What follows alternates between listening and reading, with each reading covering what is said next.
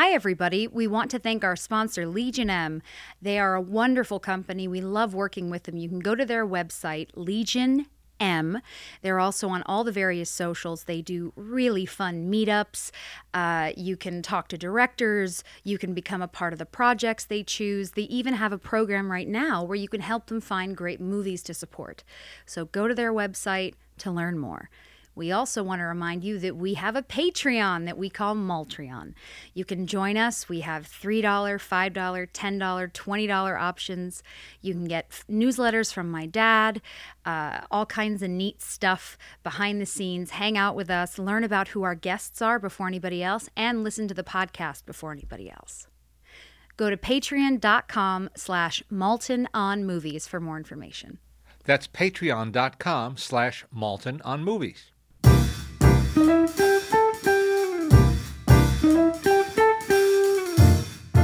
Hi, everybody. I'm Leonard Maltin. And I'm Jessie Maltin. You're listening to Malton on Movies. And as usual, we have another interesting guest. Now, here's the thing. Um, you know, they say like if, if a tree falls, do you hear it? If a movie's made without Alison Pill in it, does it exist? This is a this is a question we ask in our home. Uh, now, I will tell you, we are huge fans of yours, truly, and you and I are around the same age, and I have watched you since I was small because you've been working forever and you're just ridiculously talented and and as much as you've been an indie queen they love all those like indie darling they love all those terms you've done everything you really have and you work constantly as you should I like to work. hey As is evident from your credits, your, your, your CV is very impressive. And, and you are currently co-starring with Sarah Gadon in a, uh, in a very uh, heavy dramatic film based uh, called All My Puny Sorrows, which is now available on uh, VOD and uh, digital. And uh, do, do you ever want to make happy movies or is that just sort of a well, this is this is based on on, on a best-selling novel uh, that talks about sisters who have a very challenging, troubled relationship, and uh, I could see how any actress would say, "Ooh, let me sink my teeth into that part." Uh, and and, it, and it's- you are that any actress That's right. I am any actress. but no it, it's true you, you work all the time and i and and that makes us very happy but you do all sorts and uh it's it's exciting i think to get to see you do so much and so many different kinds of things it's it's um I mean you're right like I have been doing this for let me do the math for oh yeah 25 years. Been acting professionally for 25 years and Wow. over that time I've gotten to do yeah smaller movies, bigger movies and TV and theater which is the great love of my life besides my family. um and um and yeah this this latest this latest movie um i am also uh like i am a voracious reader I, I i love reading and i had already read all my puny sorrows by miriam toews when it came out and i Mm. never once in reading it thought this should be a movie. Mm. like it never it never ever even a little bit occurred to me. Um and i was skeptical in reading the script but you're right like it is an incredible part. I mean there's two incredible parts kind of three incredible parts for women um, which is very exciting. And i think in terms of passing the bechdel test we we do that with with beyond flying colors. Yeah you're referring to Mare Winningham. uh, yes who yes i'm referring to plays your Mary mother. Williams, who plays the the mother um, who i think is extraordinary. Oh Uh, sh- yeah yeah. Yeah. Just Yeah. in life but also this. Yeah she's amazing.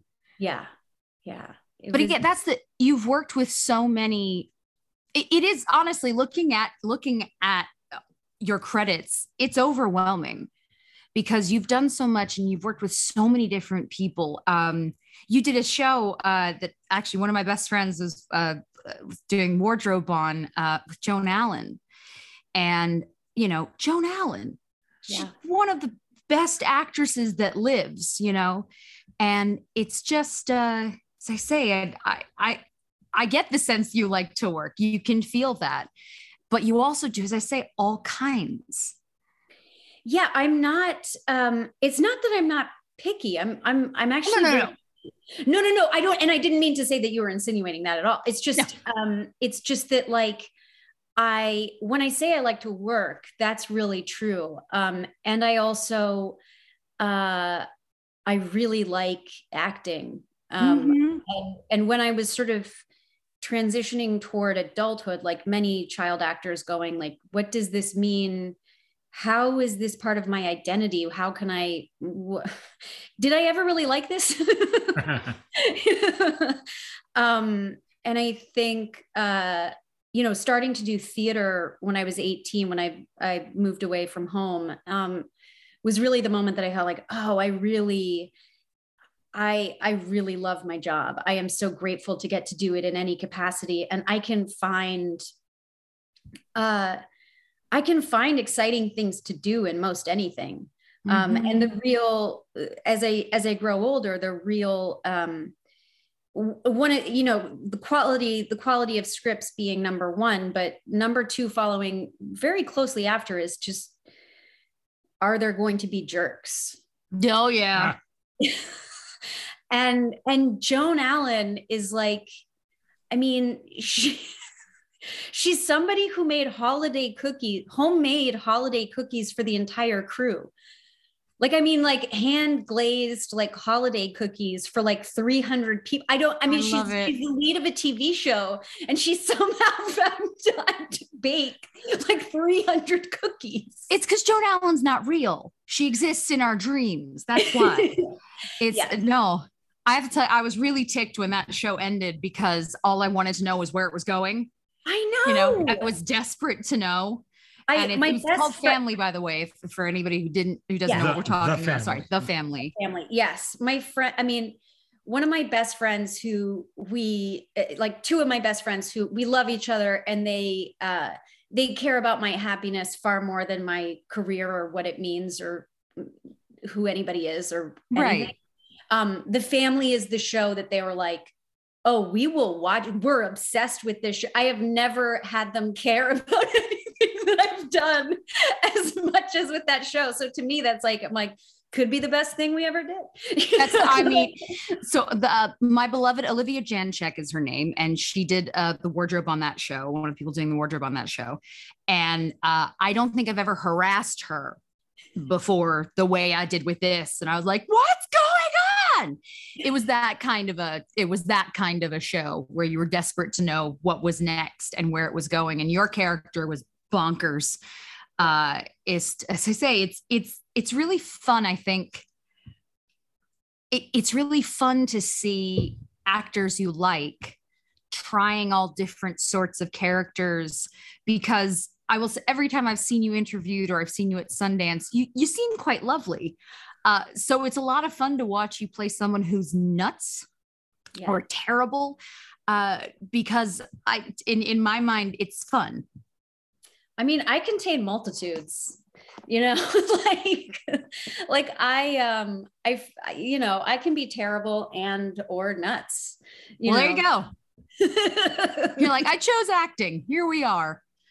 Well, I wonder, you know, actors' careers are are based, I've always theorized on 50% good luck and 50% smart choices. Mm, And and you know, and, and you can't control either one 100%. But it, it, it's if you don't have that confluence of, of uh, uh, good things in your in your life, you, you may have a lot more ups and downs than you counted on. You you've you you've done very well. it's a very dad like you've done very well, Alison. Good job. Well, it's the last thing that I got to see with you in it. Uh, it's funny because it's one remember seeing you for the first time in Pieces of April. Uh, but last year in Telluride, Peter Hedges was there was there with the same storm, and I, of course, was tickled that your husband's in it as well. Uh, playing a ridiculous, oh my God, his his character in that is ju- uh, to talk about bonkers, right? Um, that film. So, for folks who are unaware, first of all, that young actor Lucas Hedges, who is so insanely talented, his dad, not too bad either, Peter Hedges. Um, he likes to make movies that make us cry. Thanks, Pete. Um, and uh, he last year came out with this film called The Same Storm.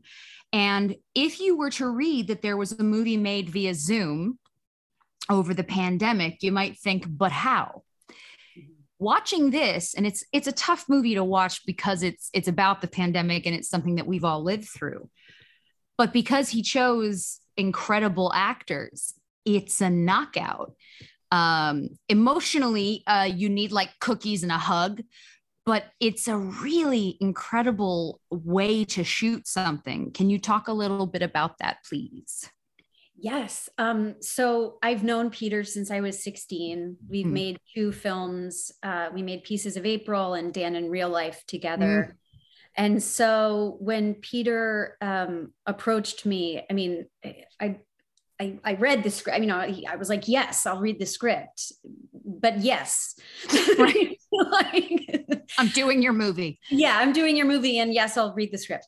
Um, he he wrote what I think I, I don't think a lot of people could have even considered doing at the time, which was sort of figuring out how to tell his story via Zoom about what we were all living through and making it both dramatic and cinematic at the same time. And it's hard to imagine Zoom doing that. Um, but you know, we have Elaine May. So yeah, I mean, there you go. yeah, and, um, and Louise Parker and yeah, yeah. I mean, my friend Jin Ha and Sandra. Oh, like all of. I mean, and and the setup of each of these Zooms or FaceTimes or whatever um, is something we can all imagine. The performances and the writing sort of take it to another level. Um, it's, I think, one of the best casts put together for a film yeah. ever. I mean, yeah. it's sort of, it's sort of just a joke. Yeah. Um, and but, but you were never in the same room together. Yeah. Well, it's that's right. We all, and we were also given, I mean, you know, I was sent packages with all of the decorative materials for right. my classroom because I'm a Zoom, you know, I'm a teacher at home trying to conduct a classroom over Zoom um, with all of these, you know. And so, in between the scenes I was shooting, I would be madly pinning up and taping up things in the background because, of course, I'm set deck as yeah. well as wardrobe, as yeah. well as hair and makeup, and um, and struggling struggling with wi-fi and with you know my airpods battery dying and all of the things that we struggle through um, and losing losing my shit at the poor, wonderful tech people. I'm like, it's not working. like, um, and uh, but I think it's pretty incredible that we made a feature length film that I think really is beautiful. It um, is. Yeah, it was. It was, and and I think it's it's also a testament to how much we all love Peter that we were willing to just go. Um, yeah, we can do all, we can figure this out. We can do this. Yeah. And it brought such a, a community feeling to it, despite the fact that none of us could ever be together. It, no, it's, um, this is one of those things where this is why you cast the people you cast because if you give them material they're going to give you something to work with uh, and as you say the fact that you are shooting at home I mean, basically, you are like the rest of us stuck at home mm-hmm. and trying to make it work. And I think that's part of what makes the movie uh, when you're watching it is you're going, yeah, I did that. Mm-hmm. Oh, oh, I definitely did that. Yeah, yeah. it's uh, well, it's a very organic film. Yeah, and and and which only could have happened uh, with a talented filmmaker and yeah. a and a talented cast, an equally talented cast. Uh, and I wonder how it's going to look, say, 10 years from now, as a kind of a time capsule uh, of this period that we're all muddling through. I think it'll be interesting to see it in 10 years because the only problem that I had with it watching was we were still in it. Yeah. And so when I came out, my mom said, Should I watch? I said, Not right now. Yeah. I said, Give it a minute because this is still life, Yeah. you know, Yeah. especially, and this was last September as well. So this is several months ago. Yes. But yeah i think i think i will i think i think i will and hopefully other people will be grateful for it in the future to remember and to explain what existence looked like and felt like because it's Yep. also amazing how much you can forget you know like of course, I mean, the last few, just like when we were waiting in line at grocery stores, when we were Mhm. still wiping down everything that came into our house, and what all of those things that we just, you know, our brains are very good at just moving into whatever next thing there is. And, and, you know, unluckily for us, there's always something new to worry about this year. yeah. you know, it's just like every day there's a new, there's a new thing. But you also had to deal with uh, in real life your your daughter's right in that prime age. See, mine again, mine is tiny, um, and was only born in October of last year. You were dealing with an actual small person who wanted to have a life, and that's a whole other part of this. That um, I mean, uh, to me, parents are superheroes anyway. Um, but then I can't imagine living in this and having to say to your small human, no, you can't see your friends, no, you can't leave the house. Uh, yeah, that's it was it was difficult. I will say that we she was three when everything shut down yeah, which so she was partway through her first year of preschool. And i have to say i can't imagine her being i can imagine the difficulties of her being any younger or any older how it would have affected us differently because sure.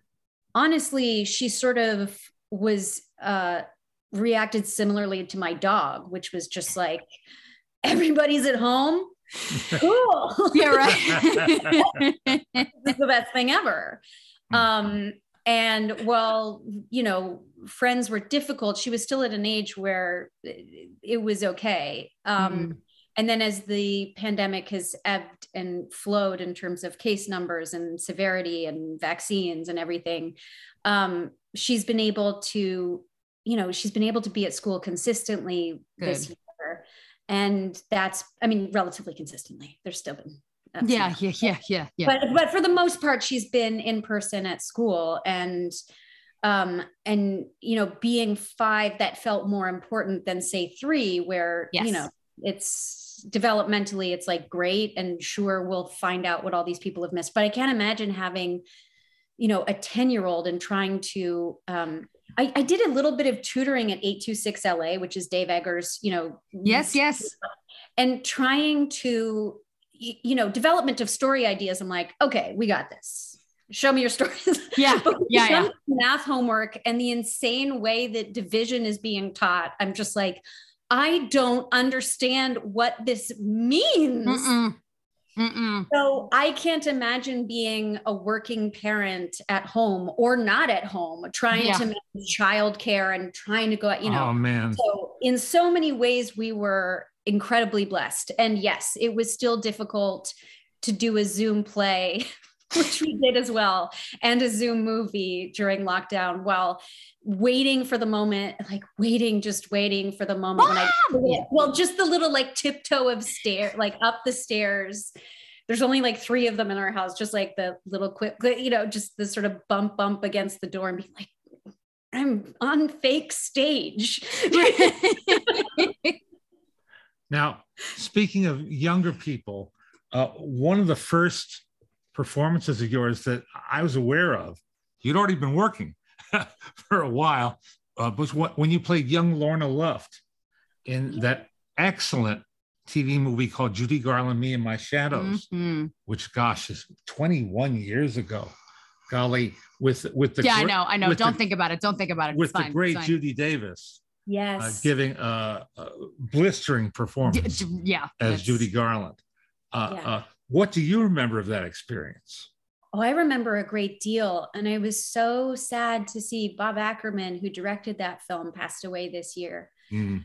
Um, and he was so we had met on a on an earlier uh, TV movie that I made with Farrah Fawcett called Baby, um, and uh, and so when he was making this, you know, you should be young Lorna. like, okay, great.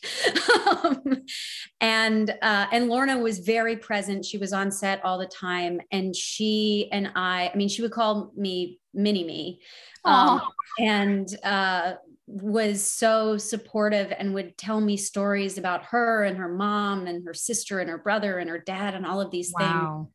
I mean, anytime I went to LA for a number of years afterward, I would go to Lorna's house.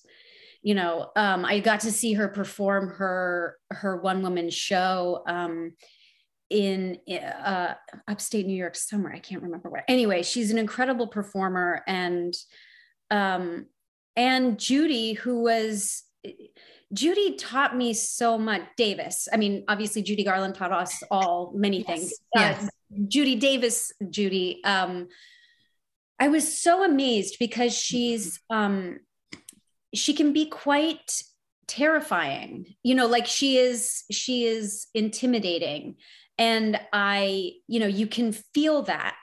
What was incredible to me was that remained true, and she was the most generous. There's a scene in that show where um, we have a phone call where I I have to basically tell my mother as Lorna that um, I can't live with her any longer. You know that that her household is not a safe place for kids, and you know often uh, any side of the telephone conversation would be read by script supervisor or an AD or somebody on set because the actor doesn't have to be present. Right. Judy, uh, Judy made sure that it was set up that she, I could actually call her. Hmm. So it is her on the other line of that phone. She she really, which is not something that many actors would do. No, no. it's a very generous gesture no. For and especially not for a younger actor where you just sort of assume it doesn't matter or this scene i'm not in i don't care. Um and she was obviously busy. I mean it's she was working so much with such uh w- with so much vigor and so much passion. The idea that she would take a bit of her time off and just be present for this off camera phone call was really impressive to me and stuck with me so much as to how um how much that kind of presence and generosity mean on set. Um, I'd worked with actors at that point who wouldn't even do off camera if they were in the scene, you know, like, and they yeah. just never even understood it, but it happens. And so to have that be uh, instead the way it goes, I was like, oh, this woman is terrifying and awesome.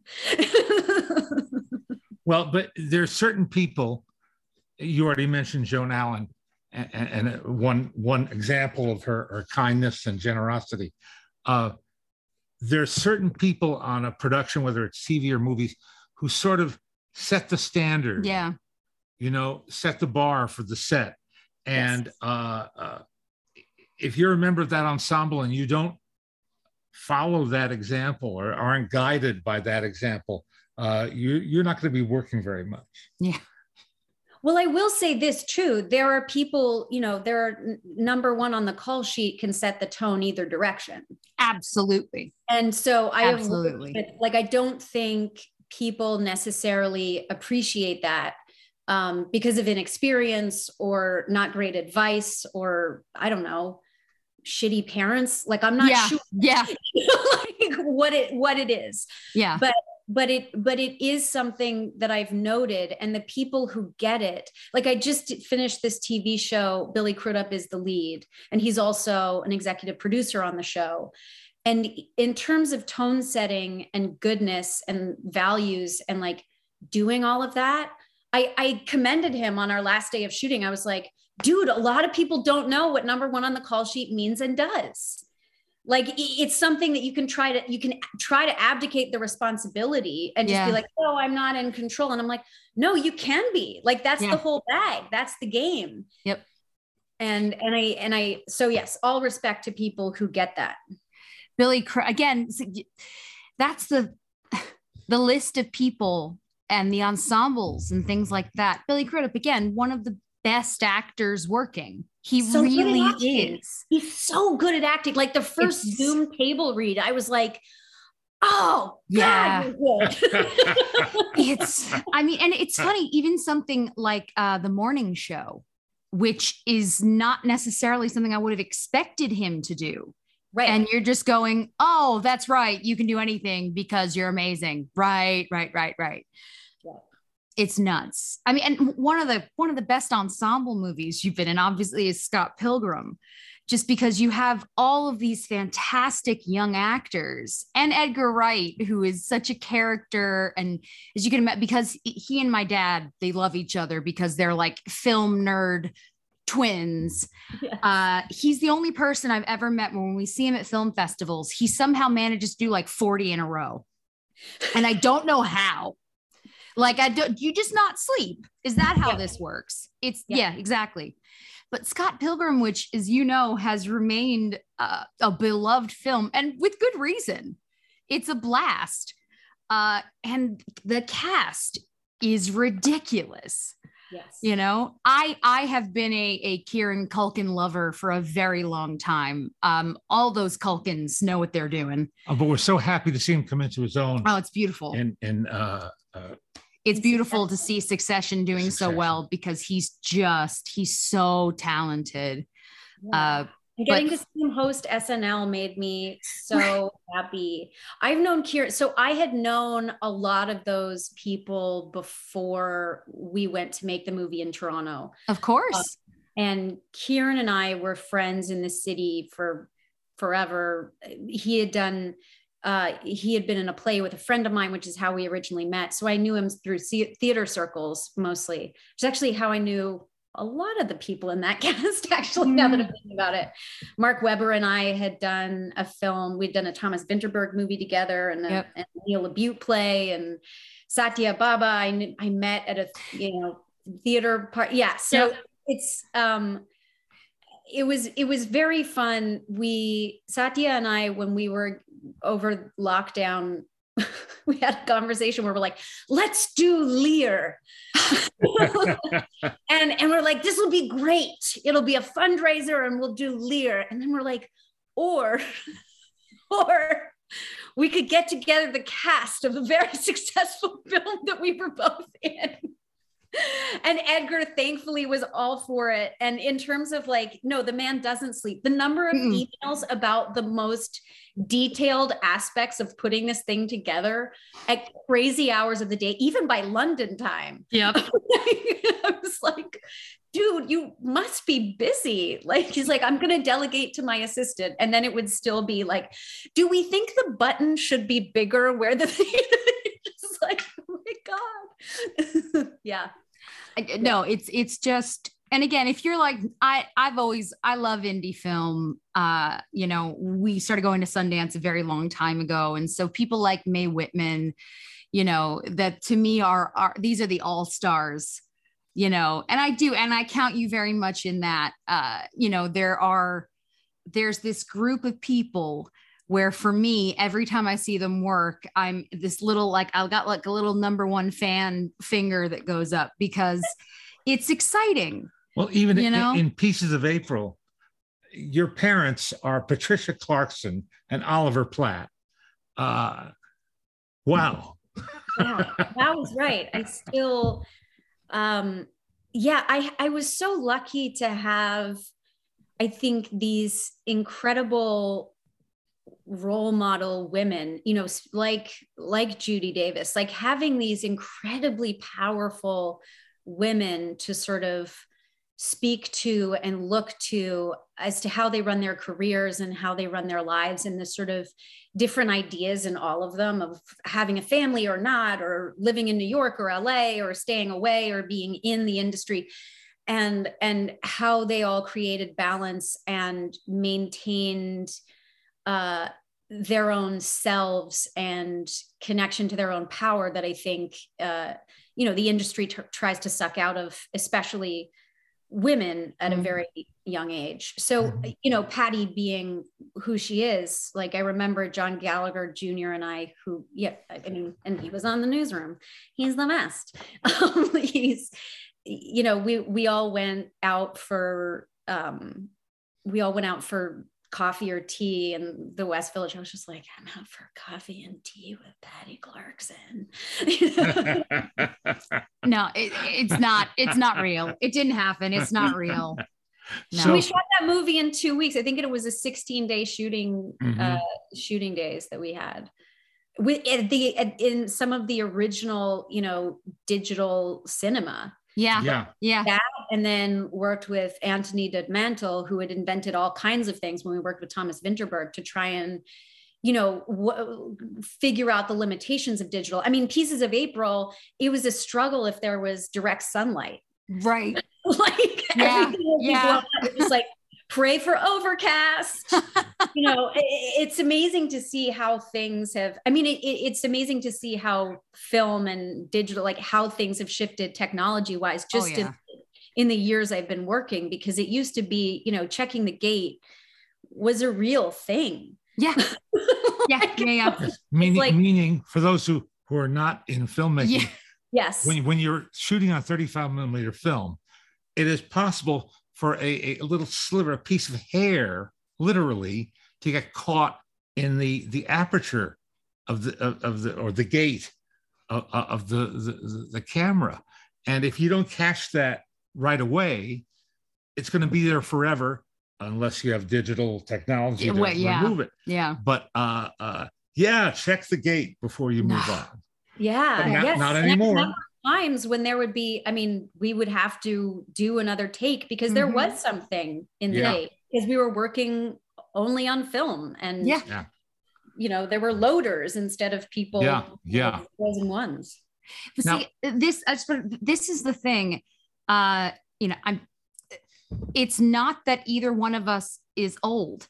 It's that 30 years and 35 years in technology and in the time that we've been alive is so significant that the way that you started and again someone like mae whitman who began when she was negative one you know it's like it, the the set you went on to at that time versus what you see now it's mind-blowing yeah. and and it does open you up to so much you know and and something like i mean get like this zoom movie or a zoom play Right. When in the world would that have been a thing we could have even considered? Yeah. No. You know? So Woody Allen calls yeah. and, and says he wants you to play Zelda Fitzgerald in Midnight in Paris with Tom Hiddleston as Scott Fitzgerald. And does this mean you have to start burying your nose in a book or two or three or four to learn about Zelda? Um, I did read the very good um, biography. I think it's by Nancy Milford. I did read that. I I mean,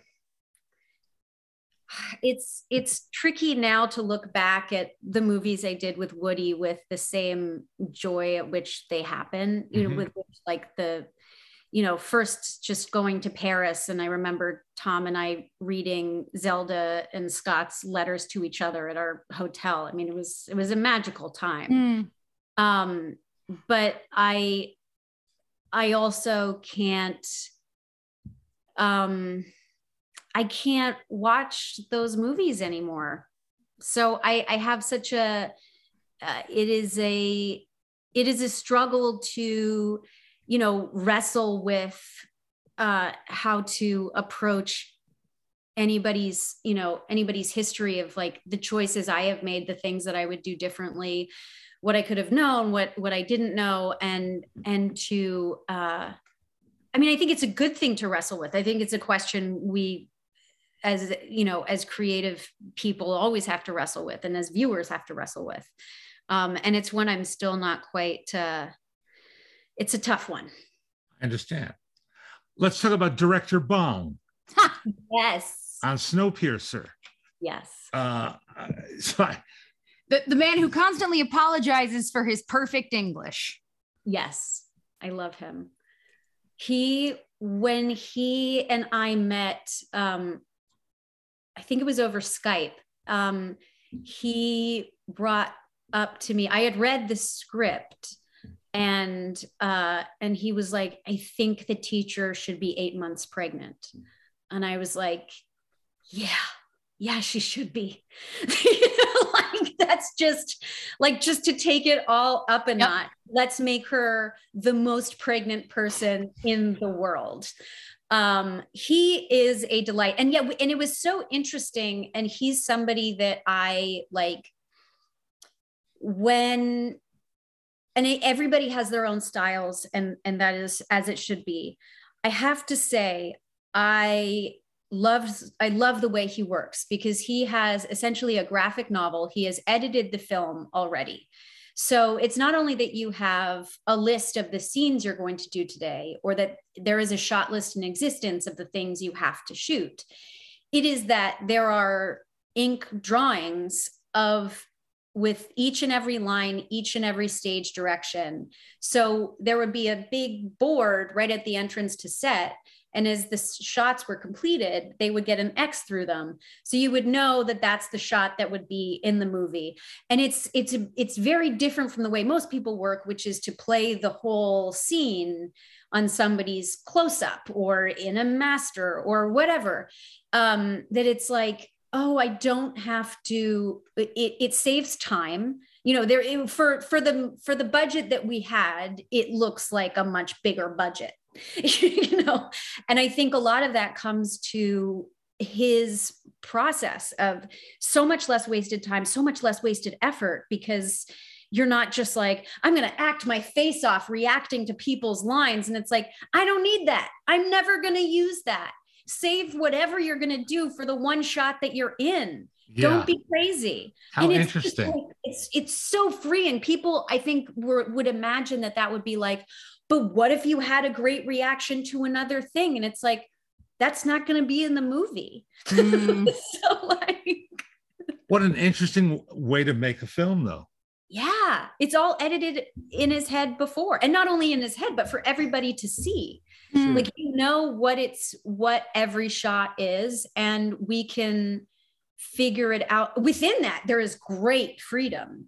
You know, there he he's obviously willing to accept very strange off the wall performances. So it's not like he's he's a control freak when it comes to performance. Um, or or not open to ideas. He's incredibly open to ideas. It's just the framework exists in such a way that you get to play much more freely within that framework. Mm-hmm. Hmm. Now, when you've done a number of TV series, some have lasted, some have had aborted, you know, uh, uh lives. Uh, yes. But when Aaron Sorkin approaches you and says he wants you to be part of his ensemble led by Jeff Daniels in the newsroom, you say, No, I'm busy. I can't. I'm so sorry.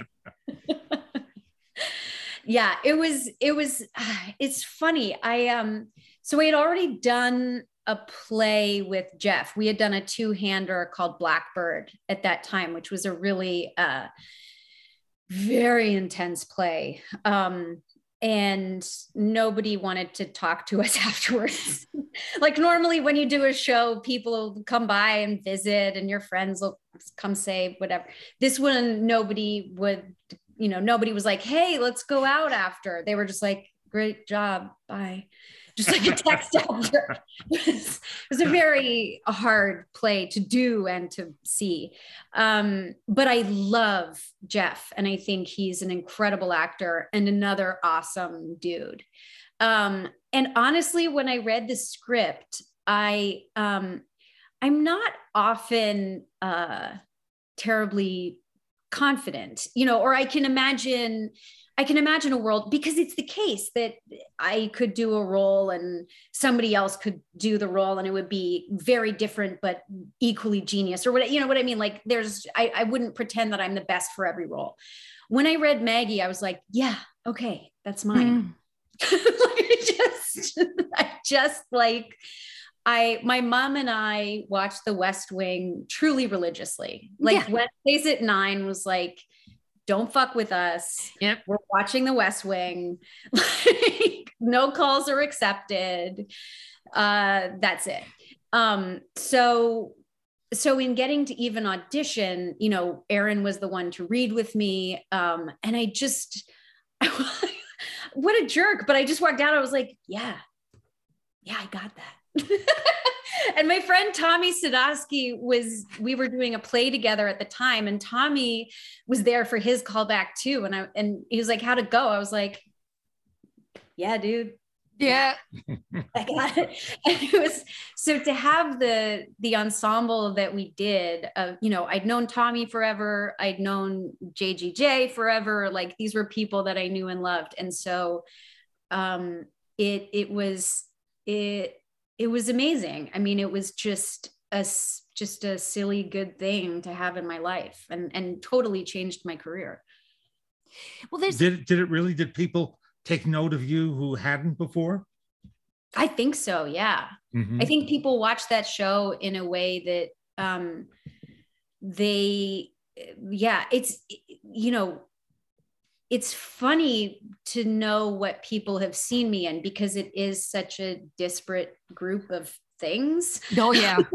but I feel like um, there was a, uh, a, sorry, Joshua.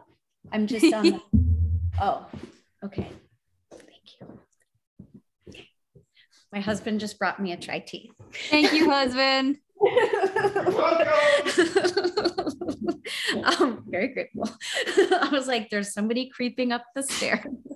um, um, yeah, I do feel like it changed uh, just in terms of the people who watched it and the people who cared about that show were people who also made shows. you know? But again, that's what I'm. I, I do feel like you're almost in this like high school class, as I say, of all these actors that I think of. Um, again, this group that was felt like they were always at Sundance, like they were always in these different films, and it's uh, it's kind of glorious to see each one grow and uh, grow into adult roles, grow into uh, you know, now you can be married, now you can have kids, now you can, you know, all of these sorts of things. It's, you know, so so one of the first things whenever we're going to interview someone is I'll say to my dad, "What's the first thing you remember seeing them in?" And for him, it's milk. For you, this is one of the first things he thought of.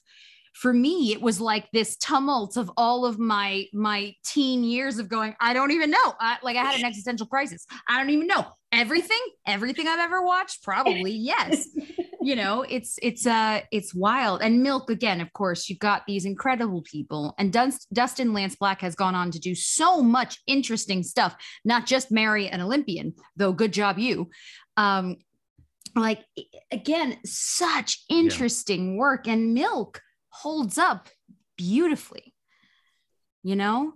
I I that movie was one of the most special filming experiences I've ever had. And um again, like I guess this is over the course of this conversation, I'm like, yeah, I think I really uh I have been the most blessed in terms of ensembles to be a part of.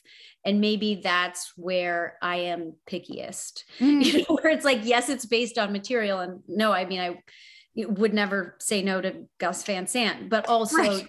the like, the ensemble to me is, um, is, is the greatest gift of my job. yeah Um, you know, that one was eh, everybody in that. I mean, Brolin, Sean Penn, Diego Luna, Joe Cross, like, I mean, you know, it's ridiculous so O'Hare, Victor, Gar- like everybody, it's it's pretty bananas who I got to work with, and being in San Francisco, um, and meeting people who lived through that time, who knew Mhm. Harvey, getting Mhm. to spend time with Annie Kronenberg, who I played, and her daughter.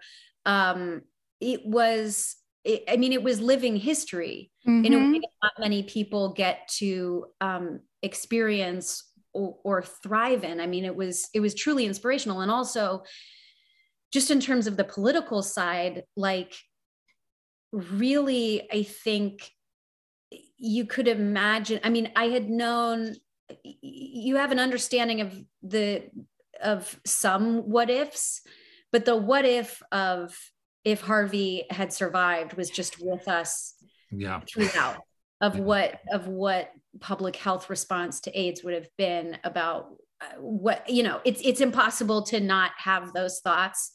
Um, but I think because of my age, I don't think I'd ever had such a visceral experience of a what if than uh, making that and sort of realizing that these kind of right turns and U-turns that are possible in American politics are uh, are are sort of inconceivable until they're not. That yeah yeah.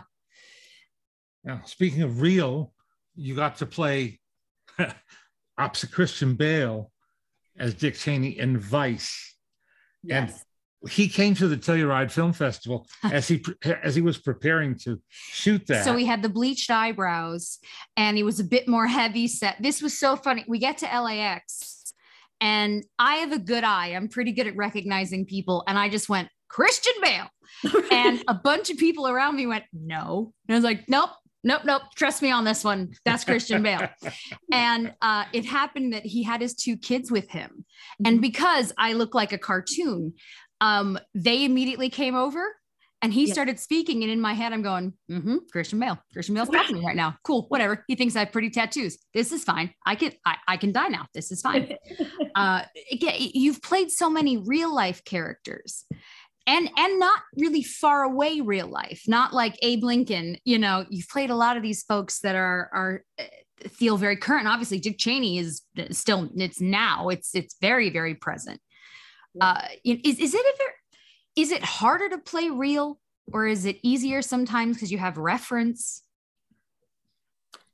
Um, I think, uh, you know, a lot of these things are sort of interesting because not many people um, know Annie Kronenberg or how she speaks or sure. like, you know, so it's not that she's a well known historical figure. So it gives me a little more freedom. In terms of zelda very little you know we don't we don't have like vast video collections right. of her you know so you can kind of make up a few of those things. And and and in all my puny sorrows like it's a semi-autobiographical novel but again nobody has nobody's watching miriam toews's youtube channel. You know it's like boy she's doing a good miriam so so there is some freedom in a lot of that. Um, and uh, and there's also a lot of pressure f- just for myself because i can't imagine how weird it would be to have somebody play you. Yeah. Um, and i guess because i had the early experience with lorna and being cl- really very close to the person you're playing um, and because i was so young and sort of didn't have the kind of questions that I might now. It's sort of normalized in my head of like, I'll do the best job I can and it's going to be weird. yeah. Um, the did Adam McKay encourage improvisation on that film? Yes, it's interesting with Adam because he comes from, I mean, he runs the set the way he would run um, y- you know, like a, a comedy movie. Yeah. He also just has the most amazing esoteric knowledge of of history and politics that if you said like okay so February 13th, 1996, name some things. And you'd be like, well, here are the following things that might have been on the radio and what. So, like stuff like that, where he would be able to, you know, foster some improv around very specific, timely matters, as mm-hmm. well as then just like keeping things rolling. And then he has this really good chair. Like, it's not just like a foldable director's chair he's like a good it's like a Barcalounger so, he, so he's like sitting there um and you know just at various points you'd hear a shout like i don't know like velveeta! You're like okay velveeta's going in or whatever whatever it might be. So there is an element of like his own improv background combined with this really heady kind of conversation about political history in this country that that combined to make a very fun set. uh, had Ryan Murphy approached you before to do American Horror Story, or was it that character that he wanted you to play that brought that uh, about? I think it was. I think. Uh, I think Sarah Paulson had a lot to do with that casting. Um, I think she sort of said, like, oh, I think Alison would be good at this. We've known each other for years and years through theater. Um, so I was I was so grateful. I was mostly grateful to work with Paulson because she's incredible. Um, it's it's an intense show to be a part of. It's really it was a little it, i my daughter was six months when we shot that and there were definitely moments where i just went I don't want this in my brain. Mm. Um, like like this yeah. man hanging from hooks through his skin. Like just it's like I don't know. I don't know, man. I'm not cut out for this anymore. No, no, no. no. I think those were appropriate thoughts. Yeah. Yeah. There too, Sarah Paulson and Lily Rabe. Yes. Get two of the most incredible women and incredible actresses. That's sometimes when American Horror Story is really rough, you just sort of push through because it's like, I'm going to watch Jessica Lange. I have to. I'm going to watch, you know, Paulson. I'm going to watch Lily Rabe. Yeah. It's uh, even when they're heavy, they're so good. Yes. You know, you can't not. Yeah.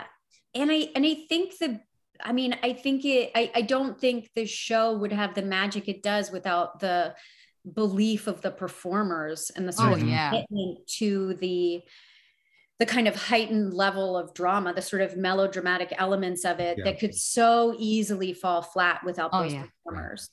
Yeah. now you're talking about tone, which is what I want to ask you about in uh, regard to Hail Caesar, the Coen brothers film, in which you play Josh Brolin's wife uh, that film is well, like most of their films, is so dependent on like turning on a dime changes of tone, uh, serious, not so serious, satiric, straight, farcical. Uh, take your pick. Uh, uh, where did you fit in that spectrum? I fit into the oh my god, I'm in a Coen Brothers movie. That's where I fit in. I I still can't believe that it happened, you guys. like I honestly, you saying that I'm like, dudes, I was in a Coen Brothers. Right? um, I was so grateful because I'd known Josh from Milk and he's awesome. Yes. So I felt comfortable. But I mean, again, I love like I love rehearsing and the prep for that for that movie of just I mean, we got to be in a room like Josh and you know me and the Coens are there and we're all chatting through the scenes which are quite slight, but as you say the tone of it can shift. I mean, it's trying to manage that like how stylized is this? How how 50s is this? Like it, how do you moderate this? Is you know this is a modern movie doing 50s or is this just kind of like a 50s movie? You know? And and um and i i loved it. I think they are uh just incredible filmmakers who've made so many of my favorite movies.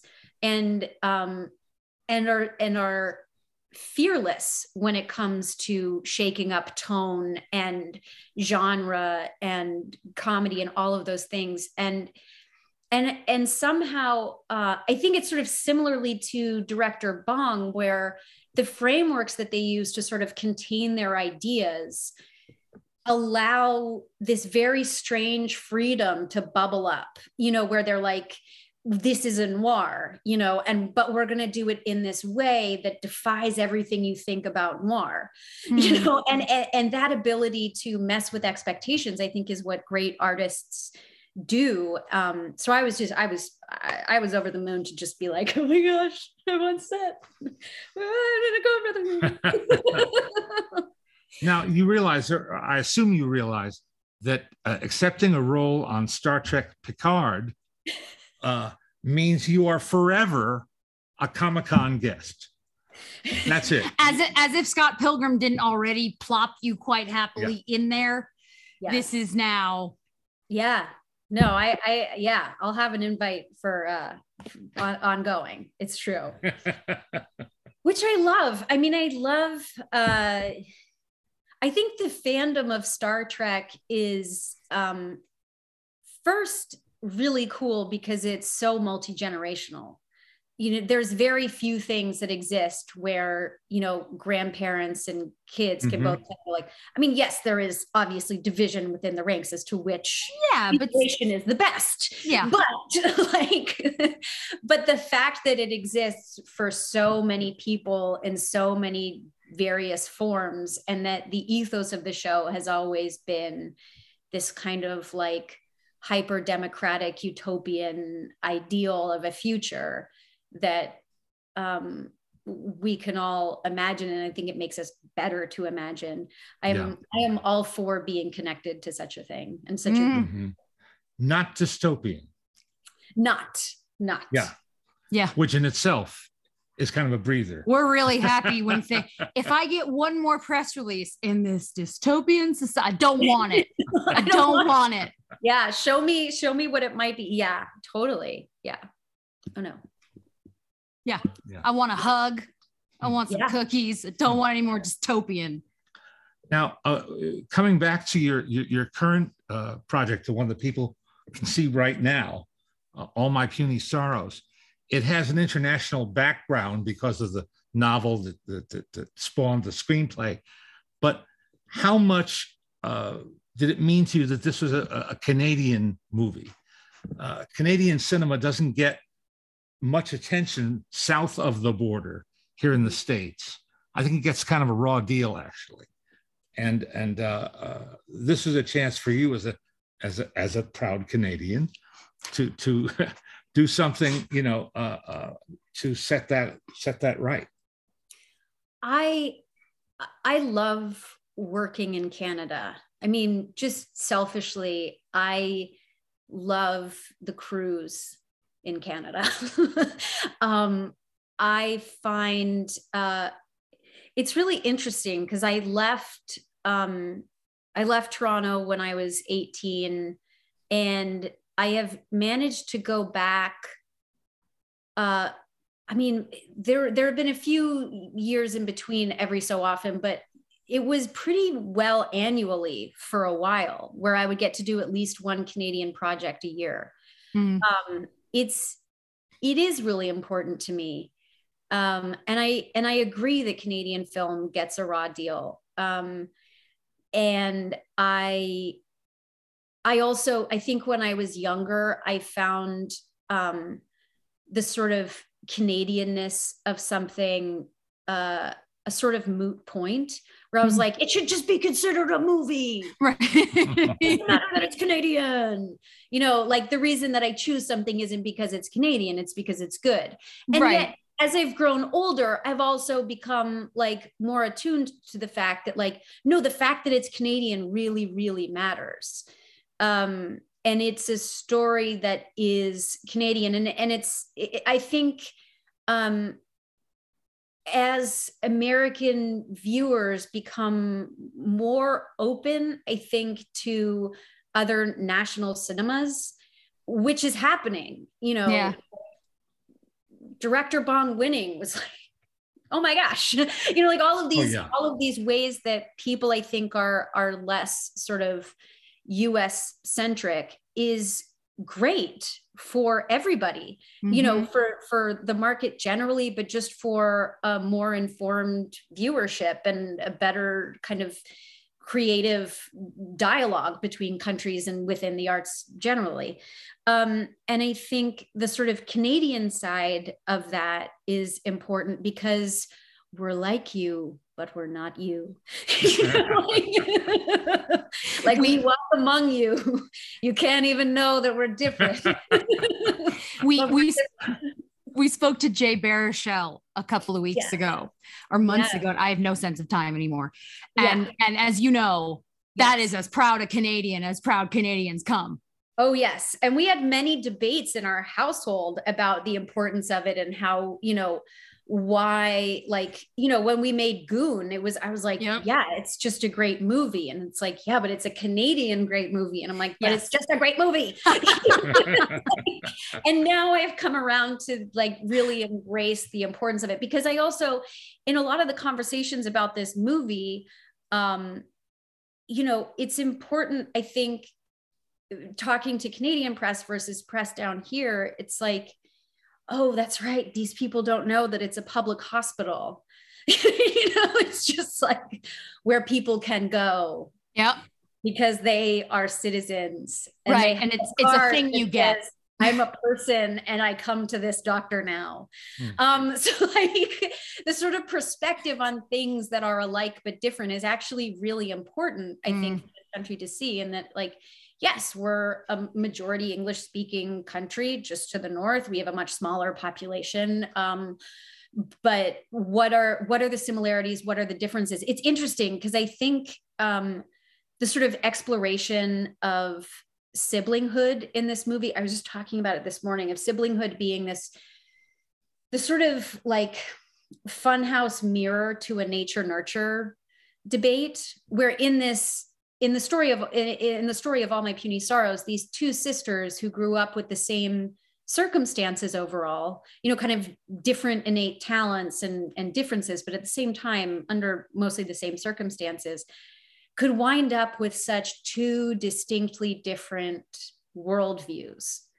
Um, and i think looking at the kind of funhouse mirror side of how the Canada and the US can inform each other as to what is innate, what can be shifted, what is possible, um, how society is organized, that these things are actually a really important part uh, of any political conversation that I hope Canadian cinema can bring um, more awareness to in, in subtle ways. Like it's not, we're not waving Canadian flags in this movie. No. though we should be. Yeah, I was gonna say the, all, all, the all the stereotypes, right? Oh, we're throwing maple syrup at you. Yeah, you know, you send out hockey sticks as it. Yes, yeah, yes. exactly, exactly. Yeah. I mean, this is not a light character uh, no. that you're playing. Do do you bring any of that home at night? I think I used to. I mean, like during the play I did with Jeff Daniels, I um, when we were talking about continuing it uh, beyond our off Broadway run, I was like, I I honestly don't think I can physically or mentally handle that. Mm. Um, it it was really rough. I also think that was the time in my life. I mean, um, I think I think a lot of uh, I think there's two things. I think a lot of people have a misunderstanding of what method acting is. Mm-hmm. Um, and I think we also have a pretty toxic workplace culture mm-hmm. in the country. And I think the two have combined to be like, never leave your work. Um, your work is your identity, which is both like capitalist and weirdly method, and also yeah. strangely like individualist and all the weird things. Um, and so I've worked really hard, especially since the birth of my kiddo, to go yeah. like, oh, I don't have the luxury of just being a crazy person when I take on a role. Like I can't just like stop being myself. I mean, I can't even imagine how terrifying that would be if I just came home and I had a new accent. Right. yeah. yeah. like Oh, hey, Wilder. It's really great to see you. It's your mum, although I won't respond to my actual name and you can't make eye contact. You know? well, especially if you and your husband are both working at the same time. Yeah. And you come home and it's like, mommy and daddy yeah. have switched. Yeah, no, it's really so uh, luckily I've I've come around to a different perspective which is like yes, prepare as much as I need to, rehearse as much as I need to, do the work um, and then, you know, I mean, in the case of all my puny sorrows, I, I drive home. My mom uh, came up to stay with us. So, you know, either she or I would get dinner ready and I'd have supper and do the kiddos' bath. Um, and then, you know, set to work on the next day's thing. And if I didn't have too early a call time, be able to make her breakfast. Mm-hmm. And, and so the grounding nature of my actual life has, I think, provided um, a greater access to and control of the emotions I need to to get Mhm. to without like destroying my sanity. Well, I was going to say one big, two big votes for sanity Yeah. here. But but but also a beautiful thing that as you get older, you learn that. And you understand that the most important part of your life is your family.